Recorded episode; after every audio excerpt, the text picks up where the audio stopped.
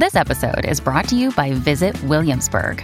In Williamsburg, Virginia, there's never too much of a good thing. Whether you're a foodie, a golfer, a history buff, a shopaholic, an outdoor enthusiast, or a thrill seeker, you'll find what you came for here and more.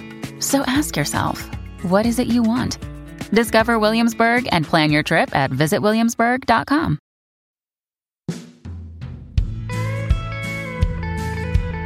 Looking around, I finally see I think I need a change.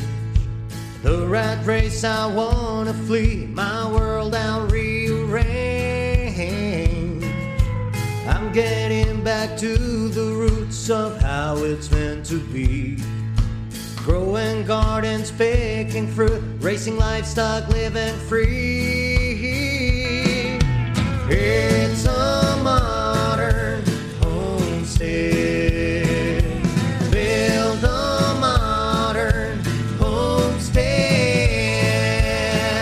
Well, hello and welcome to the Modern Homesteading Podcast. I'm your host, Harold Thornborough. Glad you're joining me today. And today I got a special guest. I'm joined by Heather Butler, and she is the uh, host of the Urban Permaculture Podcast, which I had the pleasure of just being on recently. How you doing, Heather? I'm great. How are you? I am good, and I'm glad you uh, decided to come on and share with us your story about your urban uh, permaculture homestead. I think it's uh, as we when I was on your show, uh, I, you got I got to hear a little bit about that, and I, I thought it was pretty exciting, and I, I really enjoyed hearing about it. So I thought that's a story I'd like uh, my listeners to hear. So uh, I want to hear all about that. But uh, first, why don't we just jump in? Tell us a little bit about you and your homestead, and kind of just where you are in your journey. Yeah. Um, so my like he said, my name is Heather. Um, myself and my husband Bob, we are Hogs and Hens Urban Farm, and we started out three years ago with just a little garden box, and it was a raised box on stilts, basically. Uh, we had tomatoes and peppers; they were doing so well, and then the squirrels found them, and we were Oh. devastated. And when you have such a small little area and you know it's all taken out by one animal, it was just that was our whole crop for the year. So we kind of started talking about it and we're like, you know, we really want to do more with this. So last year, uh, we got married in July of last year at Hmm. our house. And in the middle of doing a wedding at our house, we decided that we wanted a massive garden. And so we started with that. And we started with a 40 foot by 40 foot giant plot. Oh, We have- pretty good. 16 beds in it. Yeah. Yeah, that's a good sized garden. It's crazy. There are 16 nine foot by uh, nine foot by three foot raised beds in there, and then the entire perimeter is lined with a combination of uh, potted plants, as well as a raised bed in the middle of it that's on a stilts bed. The original bed is still there. Um, a little greenhouse, and then we grow mushrooms all along the perimeter as well, and under a bunch of our leafy things. Nice. Yeah, Yeah. great. And you're doing some like you still you have chickens, right? Yeah. Or, okay, I thought you had chickens right now, but you're looking at getting other livestock as well. Yeah. Yeah. So we've decided we want to add quail and rabbit to our Mhm. homestead. Um, we are actually working on the, the uh, hutches this weekend, Awesome. so it's it's a race to see if he gets the rabbits done first, or if I get the quail done first to see which animal we start with. But Nothing will motivate you quicker than having something on the way. I'll tell you that. totally, Yeah, you'll Well- find you'll get all kinds of stuff done. And it's crazy because we started with the gardening side of things, and the more we dug into it, we learned a little bit about mushrooms, and we're like, you know, we could totally do this. And then, of course, that put us down the rabbit hole. And then we realized, you know, we can do a lot with what we have. And that just kind of springboarded this whole permaculture movement for us. Yeah. Uh, we also do vermicomposting. So um, I guess technically I raise worms. I guess that's yeah, yeah. We'll count it. We'll count it. but uh, we raise worms. So we have a, a worm bed that we do as well. And we do on site composting of all of our vegetables, all of our junk mail that is compostable gets composted, all kitchen scraps, coffee grinds, all that good stuff. So it's it's definitely been awesome. But the most exciting part is our expansion. Yeah. That's the big deal. So as we got started on this, we realized we really want to have a lot more fruit trees, but based on the amount of space that we had and and not wanting our entire yard to be gone because we have dogs Mm, and yeah. don't want them running in my garden and destroying everything. so uh, we we started looking around, and we found out that in a lot of cities, not just ours, you can actually purchase adjoining lots that are vacant if they're city owned property for next to nothing. Yeah. And that's exactly what we did. Yeah, you was telling me about that. Sound like you got a really good deal, and We and did. it's amazing that that pro- those properties, uh, you know, with sometimes in, like you live in Dayton, so Mhm. Ohio, and and you know, there's just a lot of areas in some larger towns that are pretty run down, and there's nothing they can do with those lots. So when people, when folks can purchase them really cheap and do something really constructive with them, like you know, urban uh, permaculture homesteading, that's pretty awesome. That's a good use of that space. It is. So we live in a historical district. So you can't really put in new construction in our neighborhood. So a vacant lot can't really be used for that because again, historical district and to make to build a house to the specs of a historical home in our area, the cost would be really high. And with that in mind, the property value in our neighborhood is not at a point where it can support a four hundred and fifty thousand dollar and up house, which is what it would cost to build something in that area to spec historically. So roughly. And so with that in mind you know we started talking to um, our city officials and doing our, our research and we found out that there's this program where you can purchase adjoining lots if you own the existing structures that touch them. And so we did and then we found out there are two lots. So we expanded. Our house was originally a row house and there used to be tons of houses little long skinny houses side by side by side. Ours is the last one standing in that little row so we've had a lot of challenges with it, but it's been an adventure too. Um, when we put in our first garden, we started fencing it, and as we ran the auger, we found the foundation for the old house that was there Oh before. yeah, yeah. that's a hard way They- to find it. Yeah. Oh, it was the worst. And then they backfilled it with all of the construction material. Yeah. So there was rocks and nails and glass and all kinds of Mm. stuff in there. So we've had to sift it. And we did, I mean, we we're doing a lasagna bed kind of style on our properties. So the ground that's underneath there, it's going to be pretty far down Yeah. because we've got six inches of um, mulch on top of compost and topsoil and things like that before you get to that. Yeah. But even still, we wanted to make sure we didn't have glass and nails and, and Right. toxins there. So we still had to dig around and go through all of that before we could get started. Did you uh did you do any like soil tests or anything before you Yeah. started or yeah. We did because with them backfilling, there was concern what if there's arsenic or if there's, you know, any of those things, asbestos or Mhm. just any of the chemicals that are gnarly that they used in those old homes. And luckily for us, there was not. Really? That's surprising. Yeah, that's really good. They said there were trace amounts of um, asbestos, but it was such a trace amount, they said it didn't pose a harm. Yeah. And what we were doing, it was mitigated enough with what we were doing. So we're safe. Sure. But yeah. it was- so you decided not to go with like raised beds on that property. You're just going right into the ground on that property. it's kind of a combination Yeah. deal. Okay. we covered the entire property, the entire side lot in, in wood chip mulch. Um, so it's about six inches deep in wood chip mulch. And then on top of that, then we build our lasagna beds so that Yeah. as that wood chip mulch breaks down, it's going to create soil around it. And eventually, the borders, because we didn't put a bottom on our beds. So eventually, the borders we're just going to remove. But for now, that's the area that we put the compost and the dirt and the things we're letting the ways and all the side areas all basically compost naturally. Yeah. Um, more of the like a back to Eden method style And, with and if since you have the the wood chip so thick and, and the beds on top of it, it's almost uh, has a, a hugelkultur effect even to some degree. yeah, it, it works out really well for us because we, you know, we don't have to water nearly as much. Yeah.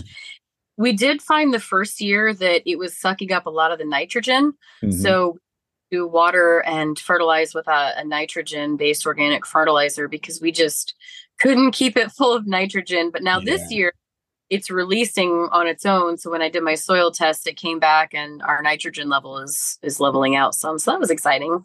For folks who don't realize that, yeah, a lot of folks will say, you know, don't put wood chips on your garden because it robs of nitrogen. Well, generally, you're, when you're putting the wood chips on top of the soil, it doesn't. It'll it'll hurt it right at the very top of the soil. But unless you are covering wood chips with the soil or mixing them into your soil, that's where you run into a problem where it does actually pull the nitrogen from your soil. Yeah. Yeah. We learned that the hard way. we just jumped in feet first and and it was it was quite an adventure. Um we started doing that and living in the city it's not like we have a you know farmers around us to say hey can i get some of your manure i can't have large livestock because i live in the city so we didn't have chickens or anything yet so getting manure we had to source from a friend so outside of town a friend of ours works at um, an equestrian center and they're all very very very healthy diet horses that do not have any pesticides they're all organically fed and they're all super healthy things. And so we get the manure from her and then we bring it over and it hangs out at our house and ages. I'm sure my neighbors love it, but they have never yeah. that too. But the the new lot is 135 feet long by 70 feet wide. Um, so it's huge. Yeah. And the challenge with that is there's a black walnut right in the middle of it that Mm. is very mature black walnut. So we got to be really careful with that juglone. So we're working on building our guilds around it first to contain that juglone. Yeah, and there's a lot of plants that that do okay around around walnuts, so that you can do a nice guild around it. That's that's still productive. You just have to be really selective in what you put in there, and and then uh, and some plants will even create like a a, a barrier to to kind of hold that that juglone in in that area in that guild. So yeah, it's just yeah, it's always a challenge when you get a tree like that. Really, any large tree in the middle of a property can pose you can limit you with the shade and and you know anything it puts off, but. Yeah, and even then you have to be careful with like the leaf litter and things like that because until it starts composting, it will still contain a little bit of that too. So Yeah, there's some challenges Well, with it. But it sounds like you know what you're do- dealing with there, and you're I'm trying. you're doing good. It sounds like, yeah, We're putting um, a mulberry over there because I love mulberry, and we have a mulberry tree in our our neighbor's backyard. It's well, it's a it's another vacant lot, um, but it's a neighboring lot, and nobody lives there. So I did take a little clipping off of that. Um, it's city owned. I have permission to do so, and I've propagated it. So I didn't know if it would work, but it did. yeah, and so awesome. super excited. So I have a baby um, mulberry tree that is propagated from the backyard neighbor, and it's it's crazy. If you if you get a chance to look at our Facebook page, uh, Hogs and Hens Urban Farm, I posted a video the other day of what the properties look like around us. They're these empty lots are just wide open with half burned out structures, and people just dump their trash there. You'll find Oh, giant furniture, car parts. There's a transmission for some kind of vehicle laying back there. wow, Yeah. well, in the city, a lot of times, um, you know, the utilities include trash service. hmm Somebody's utilities get shut off, they no longer have trash service. And so it's common practice. They just dump their trash in a property they know is vacant. And there's plenty of those in our area. So mm-hmm. I've been mm-hmm. talking to a lot of my neighbors about buying up some of these lots and just expanding their yards because you know we've all complained about the garbage because it blows all through our yards and it, it makes everything look terrible not to mention who knows what kind of stuff is in that garbage of course i mean it could it could be any level of foul and um, so now some of our neighbors are looking into the, the process of purchasing some of these lots up but it's it's been a it's been an adventure and i've loved every minute of it Since the city's been working with you so well on this, are they? I mean, are they making it one large property when you do this, or are they still keeping it separate in properties? so initially we'll have we will have four different lots that we own. So the land that our house sits on is a lot. The land that the garden sits on is a lot. And then the two that we just purchased are two separate lots. Okay. once everything is kind of settled and, and all that um, next year we'll be able to merge them all. Okay, that's what I was wondering. Yeah. Yeah, because currently as standalone lots we can't put any permanent structures on any of them. I can't build like a garage or a shed or a permanent greenhouse but once they're merged we can do that but i gotta wait till later in the tax year before i can do that Yeah. I just wonder. I was kind of wondering about that if they was considering it it- because your house is on that property. and You make it all one property. Does it like show a new, uh, you know, a new building on that property? I was kind of curious about that. Also, I wonder like they're not charging you very much for the lots, but I wonder once you combine them if it'll increase the taxes quite a bit on your property. Probably will a little bit. i'm not sure the current Yeah. tax lots is only $64 because Oh, they're yeah. yeah not a lot right now but they're vacant there's nothing there except for a tree on the one and an abandoned concrete table was on the other one. It's a big like patio table that's concrete. But that's all that was there. So it was $64 a year, which is totally reasonable. Once yeah, we come absolutely. I don't know because I assume they're going to do a reassessment of our property. Right. Yeah. Now, when we bought the house, um, so my husband bought the house, it'll be six years ago in June. And when he bought the house, it was in it was in a state of disrepair.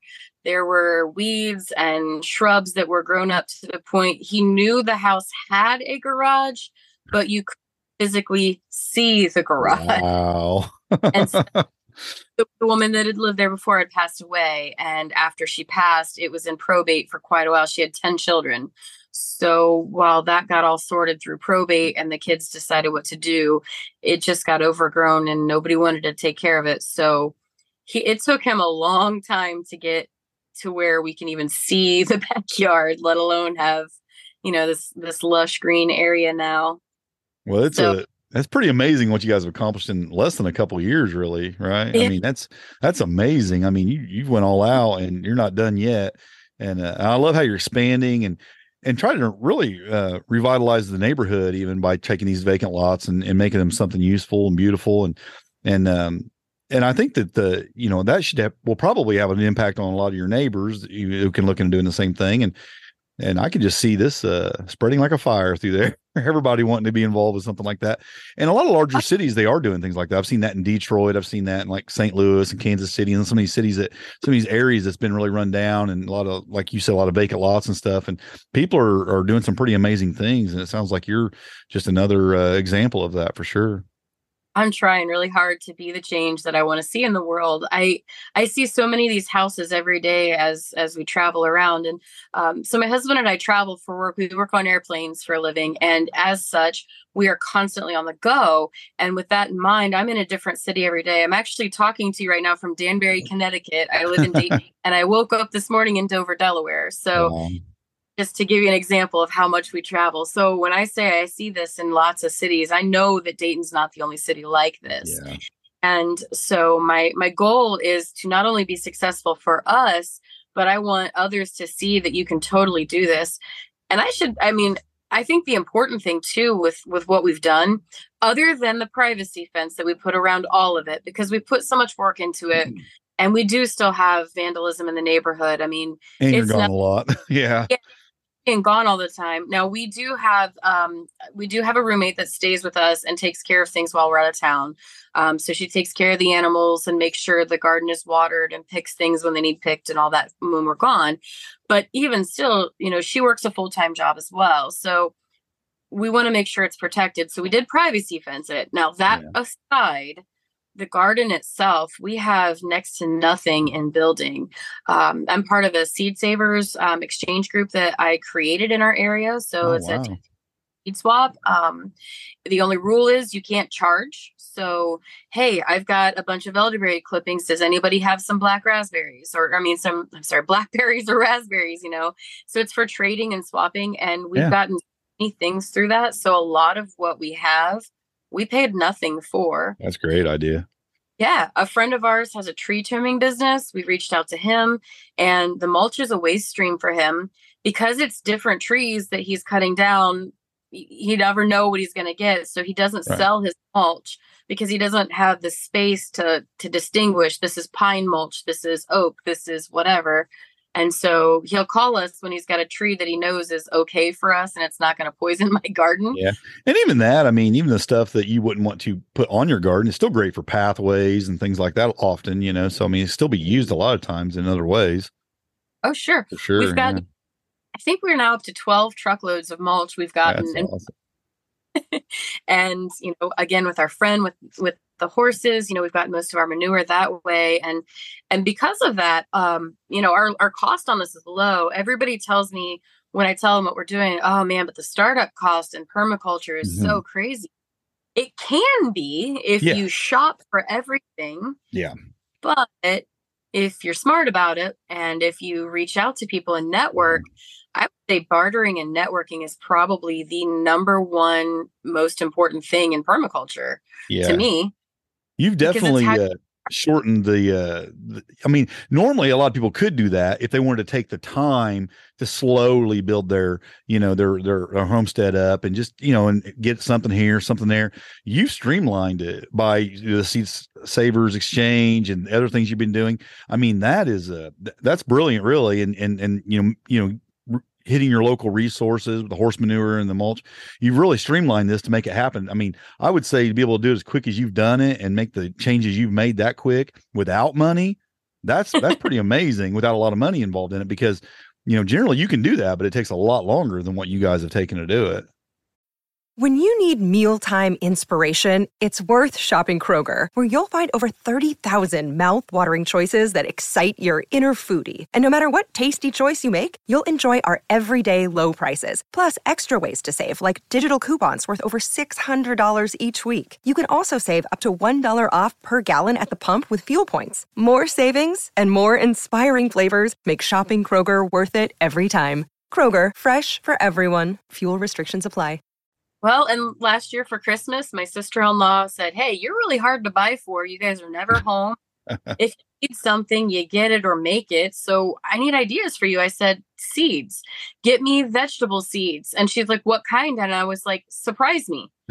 And the variety said, pack. yeah. So I told her the only stipulations is we only go for organic, non GMO, yeah. and we prefer heirloom when possible.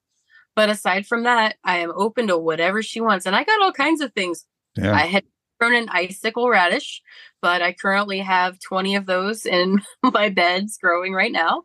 so that's about.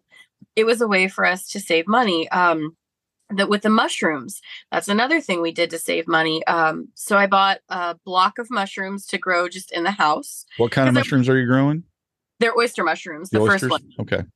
First ones were the oysters, and I just wanted to see if we even liked them and to see how hard it really was for us.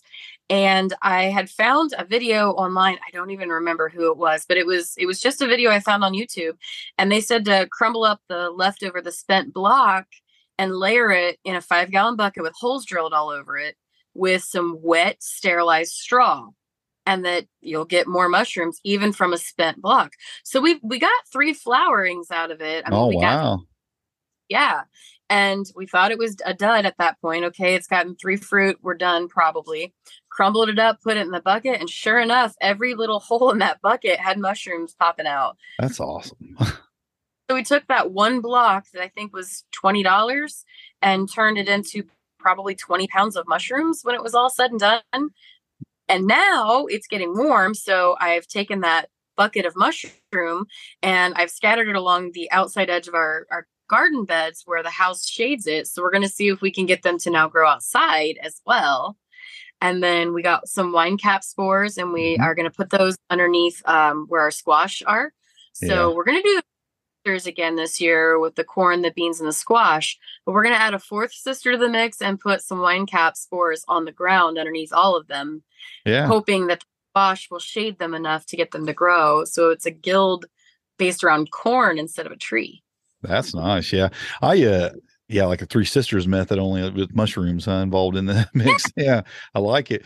I did the red top uh, uh, mushrooms there for a while, and then those I got a one year. I, I got a decent fruiting, but I, we had a real dry year, and I wasn't real good about keeping it moist, you know, and it dried out pretty good, and it, it never came back after that. But I got a few right off the bat, and then I just let it kind of go. I didn't maintain it, and you know, so they do. It, it, you have to put them in a place where you're not going to have to maintain it much. Mine must have had a little bit of sunlight hitting it, so it dried out pretty fast without me uh, watering it, you know, keeping it moist. But yeah, they're I think they're uh, mushrooms are something that cost a lot of money uh, if you're buying them, and if you really enjoy them, and uh, and you can grow them like you did indoors, outdoors. There's a lot of options there, and there's a lot of different kinds of mushrooms that you can try your hand at. So that's a great that's a great uh, thing to do, I think, on a homestead.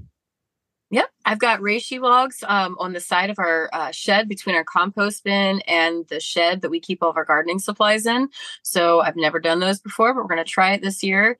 And I tried something a friend of mine had recommended, and it, it pained me to do so. But I chopped up some of my morels that I got last year, and we've got those behind our garden shed in a different area. We're going to see if we can get some morels. I know, I know. That'd be pretty t- amazing. I love morels so much, but finding them can be frustrating. And with us traveling so much, it's hard. Yeah. And so we're gonna see if we can get some morels to pop up on their own this year. You can buy the you can buy those spores though, can't you? You can. Yeah, I Um, mean you're doing it in, in an expensive way, of course, but yeah, I just I was thinking you still could buy them. I, I I know at one time I think they're a little more expensive than most mushrooms to buy, but yeah, I think you can get them. Mm-hmm. Yeah. Yeah. And, you know, other ways we've done this inexpensively is that um, our local our local metro parks has every year a tree giveaway. So this year we got a pawpaw tree. So I'm pretty excited. Yeah. It's, two it's of them though. yeah, i love pawpaws. You'll have to get two though. I think they need two to to put off fruit, so you have to get another one. I only Well- know this because I had three, and my neighbor's dog chewed two of them up, so I have to get another one now. Well, a friend of ours went for us. We were out of town, and so she got one. And then I have another friend that is growing pawpaw trees on his property, so Okay. I'm getting him. So I'll have two different propagation points, so I also can make sure that you know they're two different strains. Yeah, So yeah. And then, um, you know, once I started doing this, people in my friends and family network were like, "Hey, you're into gardening. My friend's got this thing that she's trying to give away. You might want it." And it, every time I turn around, I, literally, I've had people show up and just drop terracotta pots on my front porch, like, "Hey, I thought you might want those." awesome. Yeah, I dropped off half a bag of potting soil. She's like, "I don't need this. I'm not going to do any more potting, so I thought you might use it for one of your garden things." yeah. So It's it's a thing. Yeah. So you're, I mean, you got a lot going on. So you've got all these raised beds. You're Mhm. putting in a, a food forest. I mean, you're kind of slowly building that, right? Around and the, the other properties are probably more food forest based, right? Yep. It's just where you're expanding your trees and stuff. Let's talk about your raised beds for a minute. You said you put in what, 16 of them? 16 Mm-hmm. Okay. and a hoop bed. yeah. Okay. Uh, that's a lot of growing space. What, what kind of things are you growing? I mean, that's a, that's a lot. I mean, you can Yeah. probably grow enough for a whole year's worth of food real easy. Let's talk about some of the things that you're, you've got in there. So last year we were able to grow 250 pounds of sweet potatoes in that space. We grew, ah, we stopped counting after a while in the tomatoes, but I put away enough tomatoes that we just ate the last jar of them in February and we gave away a ton of them. Yeah. That's not even counting just the tomatoes and cucumbers that our roommate ate. So from April to November, she um, pretty much just ate from our garden. Like I said, we got married in July. We had leftover pulled pork from the wedding that we froze. So she did eat some of the pulled pork and chicken from that. But aside from the leftover pulled pork and chicken in the freezer, she exclusively ate from our garden from April to November Oh, she wow. lost a ton of weight is in the healthiest shape of her life it's crazy um we have radishes turnips red beets golden beets um probably i think we have nine different varieties of lettuce and greens now we've got asparagus that we put in in a spot that's going to be a permanent asparagus Mhm. home and we have strawberries growing around the asparagus We've got uh, four different kinds of onions. So I have walking onions, I have uh, just some purple onions, and then I have walla wallas. And then we have chives, garlic chives, and more herbs than I can even list without boring you to death. oh yeah. Four different kinds of squash plus zucchini, if you want to count that as a separate thing. Um, trying to think of everything. There's so much stuff that we grew this year. Parsnips. I had never had a parsnip, so we decided to grow them so I could see what a parsnip tasted like. Yeah. Uh, you like potato- it? I did. I did. I was surprised. Strange texture. I've only grown one root vegetable that I just don't like, and that's rutabaga. Mega. I just don't like it. I don't know. I've tried it like five different ways, you know, preparing it different ways, and it just has a taste to it. I just can't. I just don't like. I don't know. Some people say they love it. It's one of their favorites. I'm like, I just I can't get on board. It's the only one that I I've grown so far that I just don't enjoy. Yeah. Well, we also have um, different kinds of peppers. We've got six different kinds of peppers. We've got okra. We've got eggplant. Um, what else do we have? Kohlrabi, uh, kale, cabbage, all the brassicas really, broccoli, cauliflower. Um, we did not grow rutabaga because I have I have them as well. I love turnips, but I just don't. I just Yeah. don't get into rutabaga. Yeah, I love turnips too. I mean, I love all root vegetables. That's why it kind of surprised me when I grew that. And I hate it though because they're so big and so they're such a really Mm. good source of food. I mean, they put off it's a large, you know, root, and uh, it seems like it's just a lot of food it produces, you know, but yet only if you can want to eat it. That's the thing. well, we just put in Jerusalem artichokes, so this will be our first There year doing, go. Yeah. and we'll have those for the rest of our lives probably because once you put them in, they don't Mm-hmm. go. away. No matter if you want them to go away or not, they're staying. Um, we do sunflowers and then the seeds for the chickens, of course. Um, and then we keep some of those back for next year, obviously. Uh, we also, gosh, I feel like there's more that I'm missing. Oh, you, I'm sure there's probably all kinds of stuff out there that you probably even thinking of. That's a lot of growing space. So I It- mean that that's a lot you can grow there. I'm curious about your. We're both in the Midwest, and in the Mhm. Midwest, when you're growing brassicas, we have this huge problem with growing brassicas in the Midwest, and it's that cabbage moth. Cabbage- do you? How do you deal with that? Do you have row cover over them, or do you? Canyon plant last year. Um, initially, my my vegetables were just getting destroyed. So when I put my second planting of them in, I was very frustrated, and I did a lot of companion planting, and it worked. I finally finally got brassicas to grow and not get eaten. It was Okay, tell me about this. What'd you companion plant with them? So I planted a whole bunch of marigolds in with them. Okay. I- basil in between them, which I usually put those things with my tomatoes, but I tried it. Somebody recommended it. It worked. Um, and rosemary, which I never would have thought to put there, but it worked. awesome. Yeah. And rosemary also um, under my rose bush. Um, I kept having problems with the Japanese beetles, which I know you've had problems with. that. Yeah. Yeah. I have. Rosemary, it is an absolute game changer and it will absolutely destroy the Japanese beetles. That is Took- awesome. I, you know, what's funny is though, all the years I've been here homesteading, one year I had the Japanese beetles one year. It was crazy. Oh. It's like they migrate or something. They got to me that year. I've never seen one before that or after that. It- it's the strangest thing. I don't know. I think I just, I think I just caught their their loop. You know, I'm probably due again.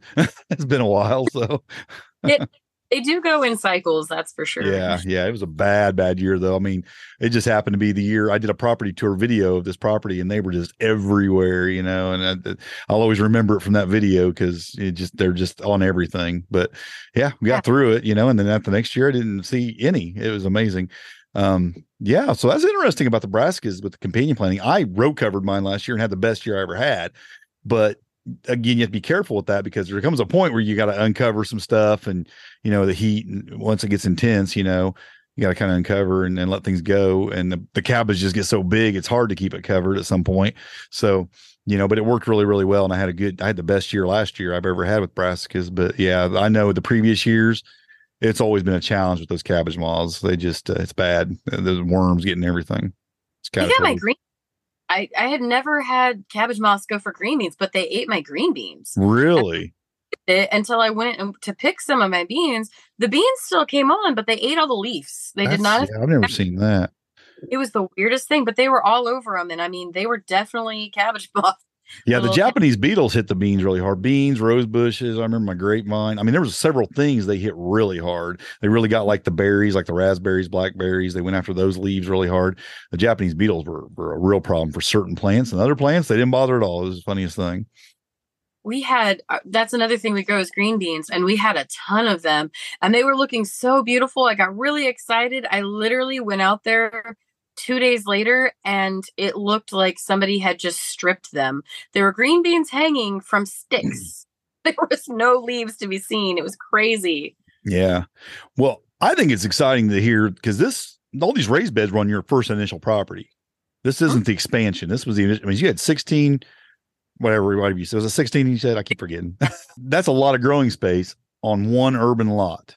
It is. And I just want people to connect with that for a moment. Folks who, again, I always bring this up when I'm talking to anybody or I'm talking about my own a lot, you know, uh, and I'm talking to folks about there's just so many people that just have that someday mentality. I want to be a homesteader and I want to grow my own food and I want to be more self sufficient. And they're always thinking forward about that day when they can get enough acreage to do this. Mhm. But then they have a, you know, 10th acre backyard or whatever they're not doing anything with. And I always just want to point that out to folks. Look what you can do. I mean, you just rattled off so much food that you're growing on that Mhm. lot. Yeah. It's just amazing what you can grow. And you got a roommate that just ate the whole summer on it. I mean, that's all she ate. That that's Yeah. amazing, you know. And I always want to point that out to folks. Don't wait till someday. You, you can do it right where you're at. even if you're in an apartment, there's so much you can do. There, there's just things you can do. There And, is. Yeah, folks need to realize that. a lot of people don't realize how much you can do with su- a small space. Um, you know, I've got a friend who lives in a condo and they basically have a balcony and that's it. Um, there is no grass that is theirs to plant in.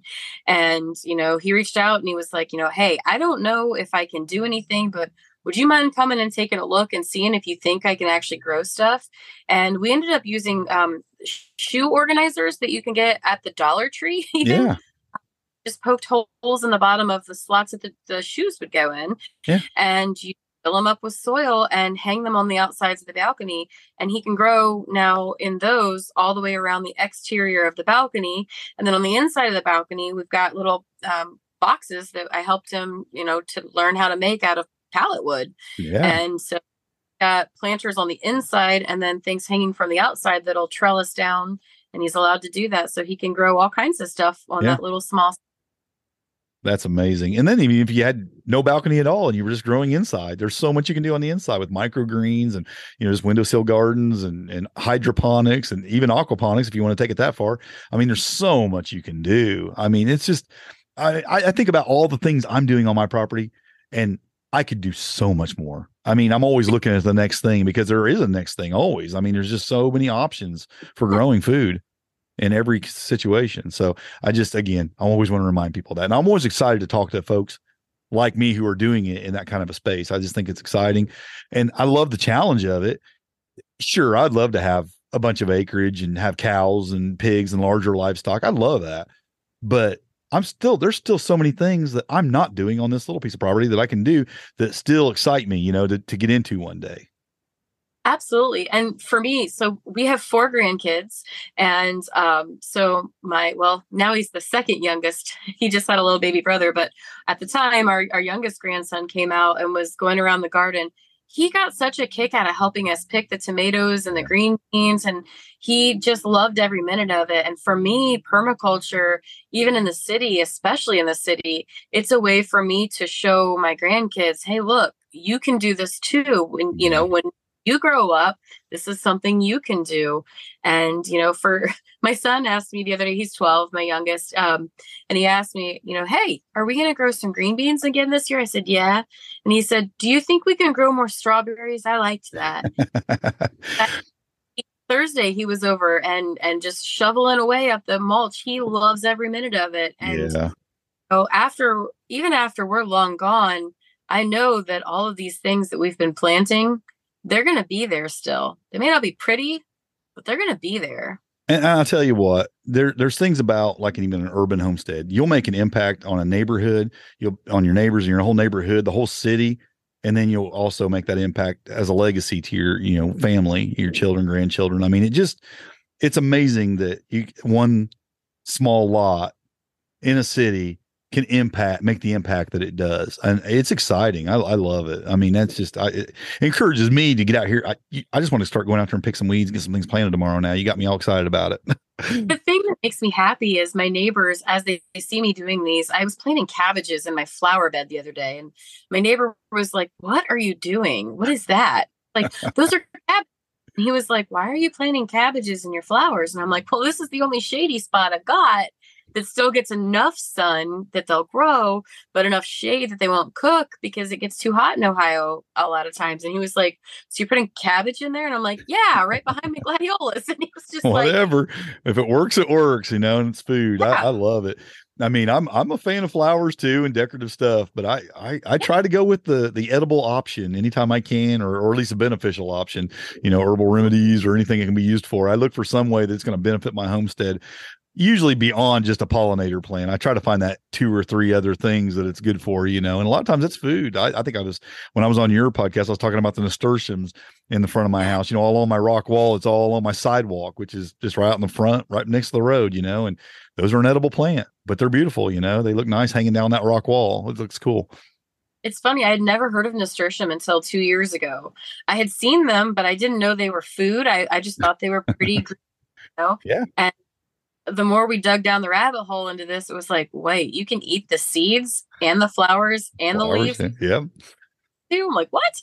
And then we ate them, and it was like, this is the craziest flavor profile. Now I make a nasturtium pesto. Like, yeah, it has that peppery, has a peppery uh, taste, a little spice to it. I like it. It's just different. You know, it's good to add to a salad or whatever. I really like it. Bachelor buttons was one that that people are blown away when they see me plant bachelor buttons everywhere because you can eat the flowers on those. That's new to me. See, I don't know anything about that. Yeah, bachelor buttons. Okay. Meters to our area too, so they're really cool to plant in your flower beds, and then you can eat them. You literally just pop the little flower tops off and throw them in a salad and confuse all kinds of people when you got pink and purple and blue and there's white. I was talking to somebody at work the other day uh, about eating dandelions out of my yard, and they're like, "What?" I mean, and I thought most people knew that, uh, they did not know that. You know, they were talking about spraying their yard to get rid of the dandelions. I'm like, "Man, go out there make you a salad. What are you doing? you have to get rid of those. That's good food, man." He's like, "What?" so many of now though are like our whole neighborhood over the last year and a half.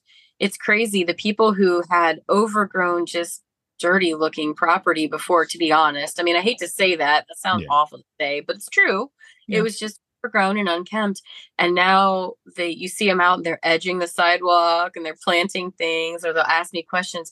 Hey, can I plant this over here? And it, it's it's cool to be thought of as a resource. Yeah. And why I started the podcast is I had so many coming to me with questions. Like it started as I'm going to just tell everybody these things, and I can just refer my friends mm. to that when they ask questions. Yeah. Hey, go. And it's just it's gone so much uh, above and beyond that. We just reached out to the city. We're going to do at the end of our road. There's like a a tree planted in the middle of this flower ring. Well, ours is a dead tree that fell down two years ago and a circle full of weeds at this point. So I asked if it was okay if I planted stuff, and they said as long as I maintained it. So I got the dirt, I got the mulch, I got plenty of seeds. So we're gonna plant it with all kinds of things. And you know, when I was telling the neighbor, he's like, "Well, what if somebody tears it up?" And I was like, "Well, it already looks terrible. It can't get any worse, right?" Another day is here, and you're ready for it. What to wear? Check. Breakfast, lunch, and dinner? Check. Planning for what's next and how to save for it? That's where Bank of America can help. For your financial to-dos, Bank of America has experts ready to help get you closer to your goals. Get started at one of our local financial centers or 24-7 in our mobile banking app. Find a location near you at bankofamerica.com slash talk to us. What would you like the power to do? Mobile banking requires downloading the app and is only available for select devices. Message and data rates may apply. Bank of America and a member FDIC. and well, why would you put edible stuff in there? Everybody else is just going to take it. I'm like, if they're hungry, let them eat. Yeah, that's great. Same yeah, exactly. Like you're going to put fruit trees outside of this fence that you did. Why? People are just going to eat your fruit. I'm like, well, if they need the apple more than I need the apple, let them have it. I'm not going to yep. eat every one of the anyway. And I'd rather it be there for them to eat than to just you know drop leaves on the ground. Yeah, I'd rather folks just pick it and eat it than me have to actually go out and chase them down and give it to them because that's what I end up doing. I do end up giving a lot of food away. I mean, I got a lot of fruit, a lot of apples, a lot of pears, a lot of things like that that grow. I, I mean, I can everything I want for a year, and I still got bushel baskets, you know, and it's like I'm just look for people to give that stuff to because I I don't set up at the farmers market or anything. I'm not selling it, but you know I love to just give that kind of stuff away. I got a lot of friends. I try to hook them up and then tell them how to can it. You know, that's I like that. It's exciting to me. Me too. And once we get to a point where I feel comfortable giving our produce away, our our long term goal is I'd like to drop off produce at our local food pantry. Mm-hmm. We have homelessness in our area and there's a lot of need um, for fresh produce oftentimes you know our pantries will have lots of packaged and processed food but getting the fresh stuff is a little bit harder for them and so that's something that we can do and while i know i could make a farmers market booth and i could sell it I'd rather give it away to somebody and encourage them to do the same. Um, I actually got asked this morning, right before I talked to you, right before our call, I got reached out to. I'm going to be teaching a work- workshop on urban permaculture and its benefits um, in Dayton. Um, she's going to reach out to me later on tonight. We're going to pick out the date and things. But That's a awesome. lot, of, oh, a lot of the, these things, just like you know, you're on food stamps, um, EBT, SNAP benefits. You can use those to purchase seeds for food yep. and go plant starts. And a lot of folks don't know that. Yeah, absolutely. You can. Yeah. Yeah. And even if you don't have the fundage to purchase these side lots, a lot of times if you reach out to your city or municipality, if you offer to care for and maintain the lot, but not put a permanent structure, they'll let you use that as a growing space. it's it's an Yeah. option available because it's the city would rather you put a garden on it and maintain it than them have to pay to to mow the grass on a piece of land that they're not getting tax revenue from. I think there's Now- even opportunities, you know, for folks, even if they don't want to say, say they have a large enough garden, they got all the food they want, maybe they even market garden or giving away. Eh, There might even be opportunities for people to go to these city officials and say, you know, here's a, you know, quarter acre of, of land in the middle of this town that you're not, not even maintaining. Why don't you let us put a community garden in there? And and you know, because a lot of folks who are new to gardening might start out with just one or two beds in a community garden. And then what I've seen is they get a hunger for it and then they want to expand and have more and they start turning their properties into gardens and homesteads and beyond those one or two beds they have and i think that's pretty exciting too and i've seen that happen in some towns and i think that's pretty cool and i i, I encourage folks to be that person you know go and see if that if you could organize that Exactly. You know, I I would love to see more more garden, more flowers, more food, more things like that in our city and less trash sites. Mhm. Because if people are driving around looking for a place to dump their trash and they see that somebody is maintaining that property, the grass is well kept, it's got a garden bed on it, there are flowers growing, it's clearly somebody's, whether it's actually theirs or not, they don't know that when they're driving around. They're less likely to dump their trash there. And so that's one less trash heap in the neighborhood. And like I said, you really you'll have to look at the the video on the Facebook page to understand how bad this trash thing is. Um, like I said, it's on our our Hogs and Hens i'll page. get i'll definitely but- get the links up for the, your your pages your website your pages your podcast all that i mean I, yeah people need to see some of these the changes you're making for sure because to see the difference in um, in one of the threads i posted a picture a before and after picture just of our property. And in those pictures you can kind of see some of the neighboring properties and the changes they've made. And it you know when you do these kind of things you start a chain reaction yeah. because i'm making soil better on my property which is over time going to you know help with the soil in other areas you know it's it's just you're creating a microclimate you're doing so many good things the carbon drawdown effects there are mm-hmm. so many incredible benefits of doing this and if more people do this then it solves a lot of problems in, Yeah. in a setting Well, there's no doubt that there's a lot folks can do just to grow food. Um, Mhm. Putting in some raised beds, and then we talked a little bit about that on a small piece of property. I'd like to hear your thoughts about why you went permaculture. Is it because you guys travel, you're not home a lot, and and you see the benefits of maybe the sustainability of permaculture, or does it go deeper than that? it's a little it's a little of both so we do travel a lot and so you know asking a roommate to take care of our 40 foot by 40 foot garden it's a lot of plants to water Yeah, and yeah. all have different needs and so okay these ones you don't need to water today but those ones have to be watered today and and that that's a lot to ask of somebody so to set it up as a permaculture food forest the great thing about permaculture is the permanence and yeah, there's a lot of effort up front getting it started but once you get these things going they just take care of themselves for the Yeah. most part Yeah. and you know this deep litter mulch situation it, it's made it so that we don't have a lot of weed pressure and the weeds that do pop through i'm okay with it's things like dandelions and wild violets and you know i don't have a problem with those because i use them and you know Right. the dandelions accumulator they're doing good things for our soil so i don't mind those and it's it's a lot less work and maintenance but also we do have between us we have three children and four grandchildren and knowing that when we you know when we eventually die we're not just leaving them a house and a yard to mow we're leaving in them something that has lasting benefits and whether they choose to pursue the farm life or not they have it as an option yeah. and no effort involved we've done all the hard work we we dug in all of the berries and all of the trees and all of the Yeah. gardens and you know we want to leave that behind. I want to my goal in life is to leave this earth better than it was the day i started here Yeah. you know? I hear you. Yeah. i th- I think we're accomplishing that. And even beyond family you do that. I mean you, just for your your neighborhood for your town i mean it does that. It accomplishes that to some degree. I mean you've you've took a little piece of little corner of your world of this world and you've turned it into something more natural but more beneficial uh, you yeah. know, and, and that's the difference between a forest and a food forest, right? I mean, y- you could just leave a piece of land alone; it'll turn back to forest. But when you do it as a food forest, you mold it and shape it to where it grows in a way that benefits humans. You know, the, in in the biggest way possible as far as food.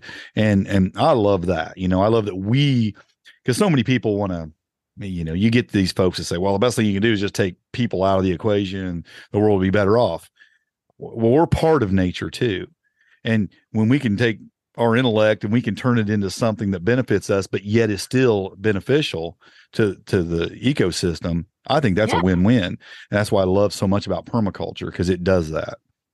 It is. And there are so many things that can be so symbiotic and they just mm-hmm. work so well and once you start seeing some of those connections it's it's a beautiful thing what you can create. Just putting up our fence um, you know our privacy fence on the new property we finished that last week. And you know a neighbor down the road i have never talked to this person. In fact i don't know that i've ever seen this person but he was getting into his car and he's like hey that's your yard right? I said yeah. And he's like thank you for the fence. And i was uh, welcome. And he no, now that that fence is there, the junk that's in the lots behind you is going to stop blowing through all of our yards. And I'm tired of picking up shredded pop, pop cans and beer cans and busted beer bottles. And I'm like, you know, you're not wrong, but you're welcome, I guess, you know? Yeah. I just love that you're revitalizing the area and doing what you're doing. That's really cool. And I, a lot of folks, I, I, think just so many people are just such a hurry to run away. And I get it. You know, there's times you want to run away from those kind of places and those kind of situations. And but god bless the people who say i'm going to stay and change it. I think that is just amazing you know because that's what we need more of in this world. Less running away and more changing you know? When i when i originally told my family where i was moving my family were like you're going to live in downtown dayton. You were going to live in a concrete jungle in a rough part of town. And i'm like yes. And they're like are you sure you're a country girl? Like are you sure you want to do I feel totally safe in my neighborhood. I don't yeah. know why, but I know that I'm supposed to be here. And sure enough, here we are. And my cousin came down to visit not so long ago, and he's like, How do you have a farm in the middle of this area? Lots of hard. yeah, yeah, that's what it is. Well, I want to hear about. I know here's what you're doing. Let's hear about what maybe the plan is. Where do you hope this goes one day, or what's the plans? Or, I mean, uh, I don't think it's just going to stay like it is. I mean, I think you've got bigger plans, even right? Oh, absolutely. Absolutely. Um, so we're limited on the kind of livestock we can have. Um, yeah. The quick, the rabbits, and the chickens are about the max on the livestock we can do. Don't forget um, your worms. And the worms. Yes. Yes. Can't. uh, my son calls them wiggles. So the wiggles. Um, so those guys. But aside from that, there's not much more we can do. We are currently working to find out if we can officially get the beehives. Um, the goal is to have at least one hive on the property mm-hmm. because got enough enough yard. We think if if we're reading the the regulations correctly, we think we're good to put a hive in, but we've got like a little six foot square area where we are allowed to put it based on the measurements required. So that's something that we'd like to add just from the pollination benefits, plus the honey and beeswax and, and things like that. Um, we have a pond out front, and there's a willow tree that grows above it. The willow tree, unfortunately, does have to go. It is planted in a place that is constantly tearing up our sewer pipe. Oh, so yeah. it is perpetually putting roots into that. So they that the water out for sure. Yeah. So instead, where it's at, we're going to expand expand the pond and we're going to maybe expand that into some aquaponics because we're already going to have a pond there with fish in it and it's in the ground but why wouldn't we just put a tank above it to with some pumps and do aquaponics yeah nice it. There's access to electricity right there from the pond pump as it is. So we think we think that's an expansion point. We're just not sure that that's where we want to put it yet. Right. Yeah collection. Um, so we've got our barrels purchased for that. We're working on getting those all set up to start adding rain collection. Um, that's exciting for us. Yeah. We are adding solar. Uh, over the next five years, we're going to slowly replace um, parts of our roof with solar. Um, because our house is a row house, it's tall and there are no tall trees that shade it.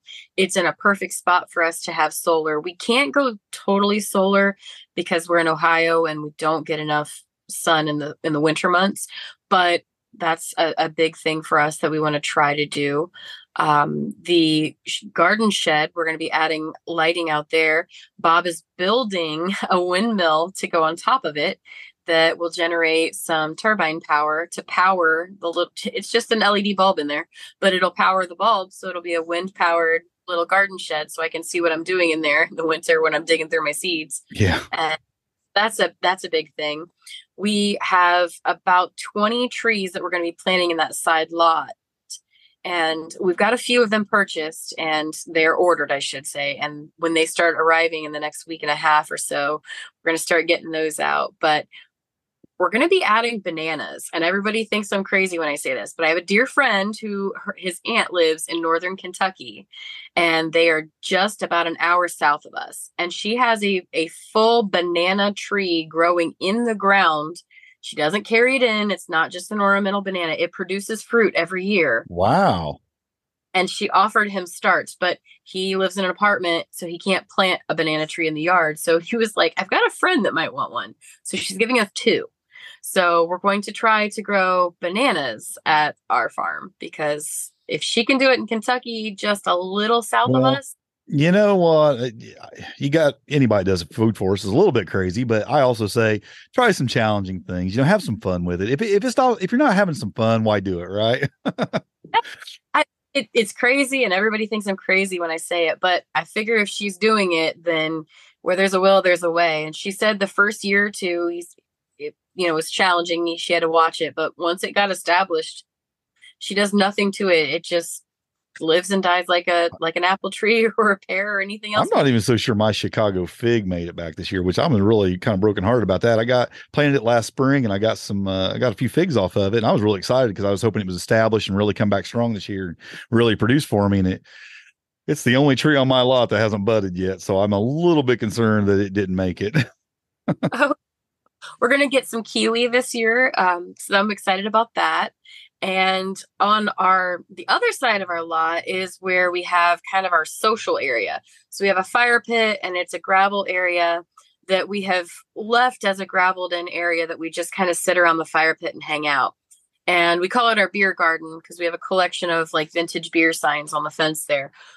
But what we're going to be doing is growing in flower pots all around the edge of it hops. So our beer garden is literally going to be a beer garden. Do you guys make you guys make beer?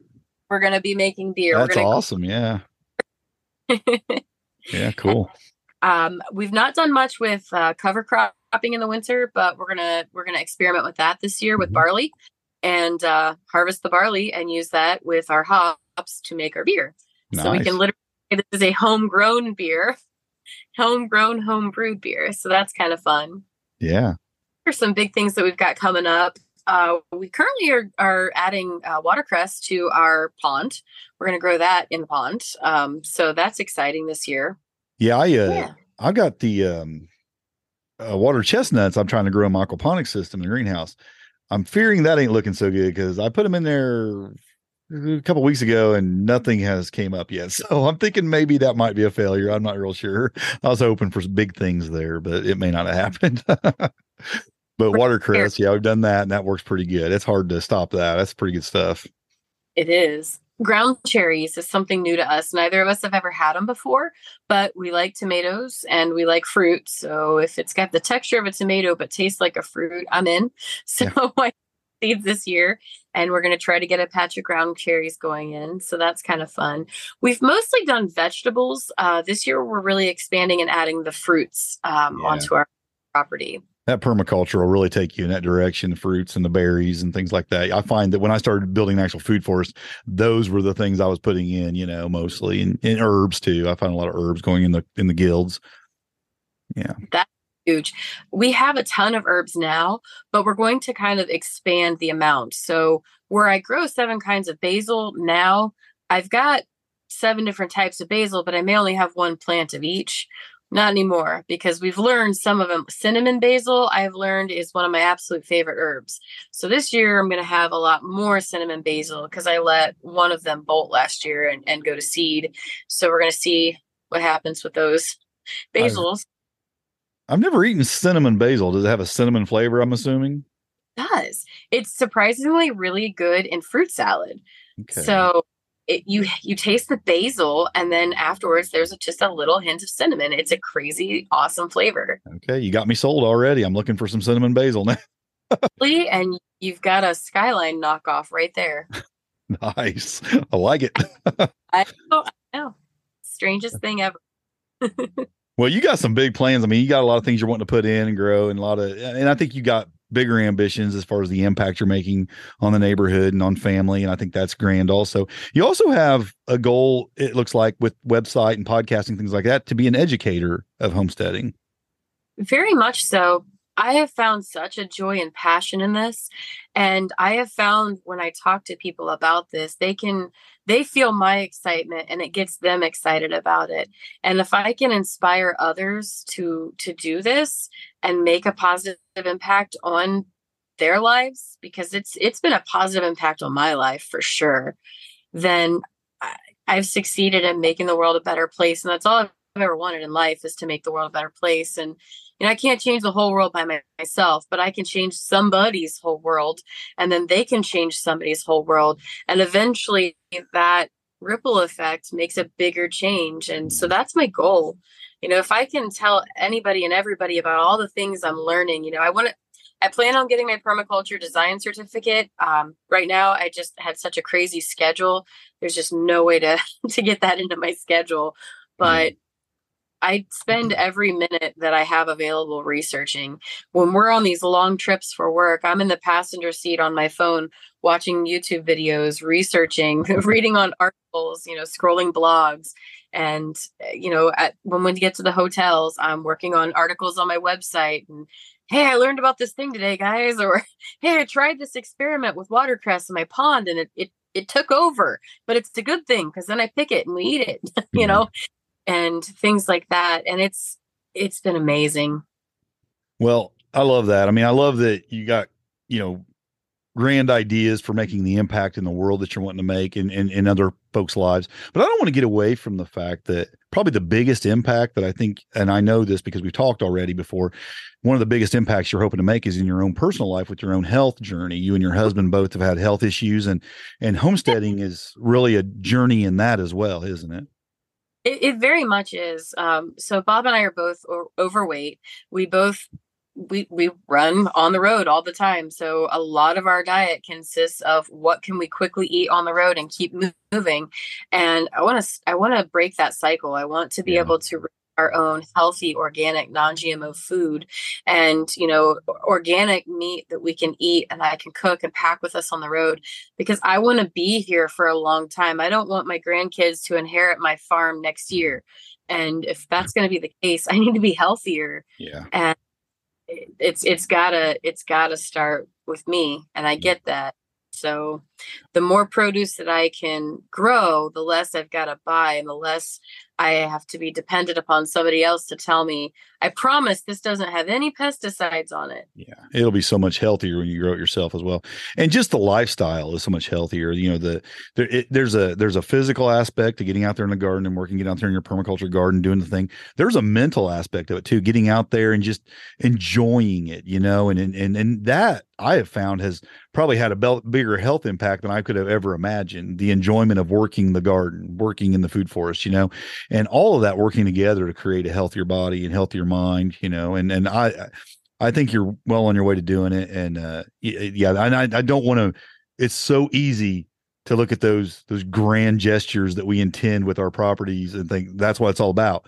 But yeah, it really, I mean, mine started because of my own personal health. And, and I think we don't want to get away from that because that's really where it needs to begin. You know, I mean, I think that's probably the most important impact we can make is the impact it makes on our own personal lives. Absolutely. Um, you know, Bob has a pacemaker and defibrillator, and my I myself, I have a serious heart condition. I, I have a problem called postural orthostatic tachycardia syndrome. Um, when I change positions, if I stand up or sit down too fast, I pass out. Oh, um, wow. So I have to be careful with that. And it causes all kinds of other like other health issues not related to the heart. But with that, it's important that I eat a healthy diet and I, you know, I need to be able to do that by growing it myself. And I know that. But it also means that because we have some health challenges, we've had to come up with some crazy ways to adapt. I can't handle the heat. So one of the problems that I have with my my condition is I I can't handle temperature changes. So if I get too hot, once I get too hot, I am down and out for the count for a day or two. Yeah. And so we garden at night. yeah, sounds, that's great. And my neighbors laugh at us because we're all out there with little headlamps on our foreheads at two o'clock in the morning, digging in and burying our veggies. But you know yeah. what?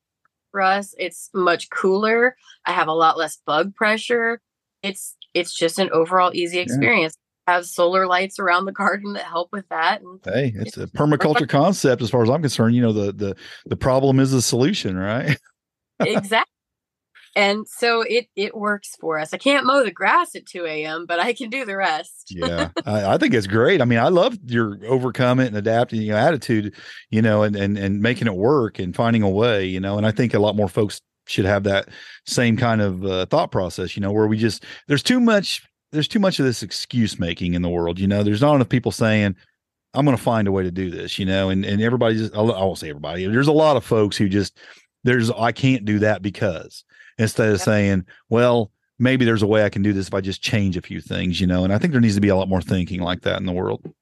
Absolutely. And I'm happy. I I am more than happy to to offer solutions or suggestions for people if they think, "Hey, I don't think I can do this because give me your objections and let me help you find yeah. a solution because I know myself initially, it's like, man, a lot of gardening is working outside in the hot sun. I really love doing this, but I don't know with this with this health stuff if I can do it. So I figured it out. I just work in the dark. Yeah. For us, a lot of times we don't get home until one or two in the morning from our trips. And so it's like, well, we've been in the car cooped up. Let's go work off some energy and go dig in the dirt for a while. That's it is awesome. relaxing. It's a good way to decompress and de-stress after a long day at work. So it's got extra health benefits aside from the nutritional aspect. Yeah, that's awesome. I love what you're doing there. Well, I won't tie you up. I know you're on the road, you're out there doing work right now, so we'll get off here. But I just want you to know that you're really encouraging, and I think that uh, I think a lot of folks will just uh, be motivated by what you're doing and uh, and I hope folks will uh, go check out your website and your podcast. I, I, think it's fantastic. Check out your Facebook page. You're doing some great things there. Is there anything you want to add before I let you go? No, um, you can find us online. It's hogsandhensdayton.com. And I'm on every Wednesday. I post a new episode on my podcast, the Urban permaculture podcast. And i i really hope that you find some inspiration. Um, harold is also a fantastic resource. You've taught me so much more than you know. You've inspired so much and i've I had some great guests on who know a lot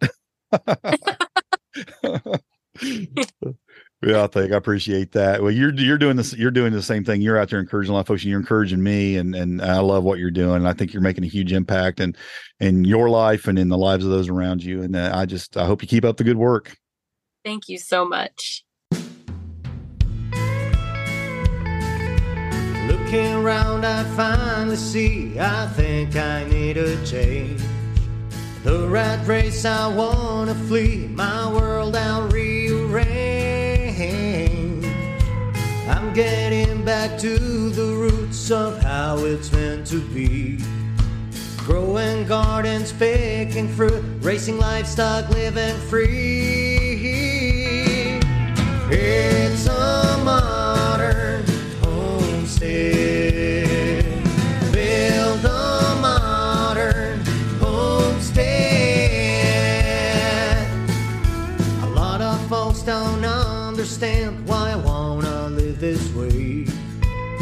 Never eaten from their land like we do here every day. Snapping beans like Grandma did, sitting on her front porch. Hunting and fishing like a kid once you've done all of your chores. It's a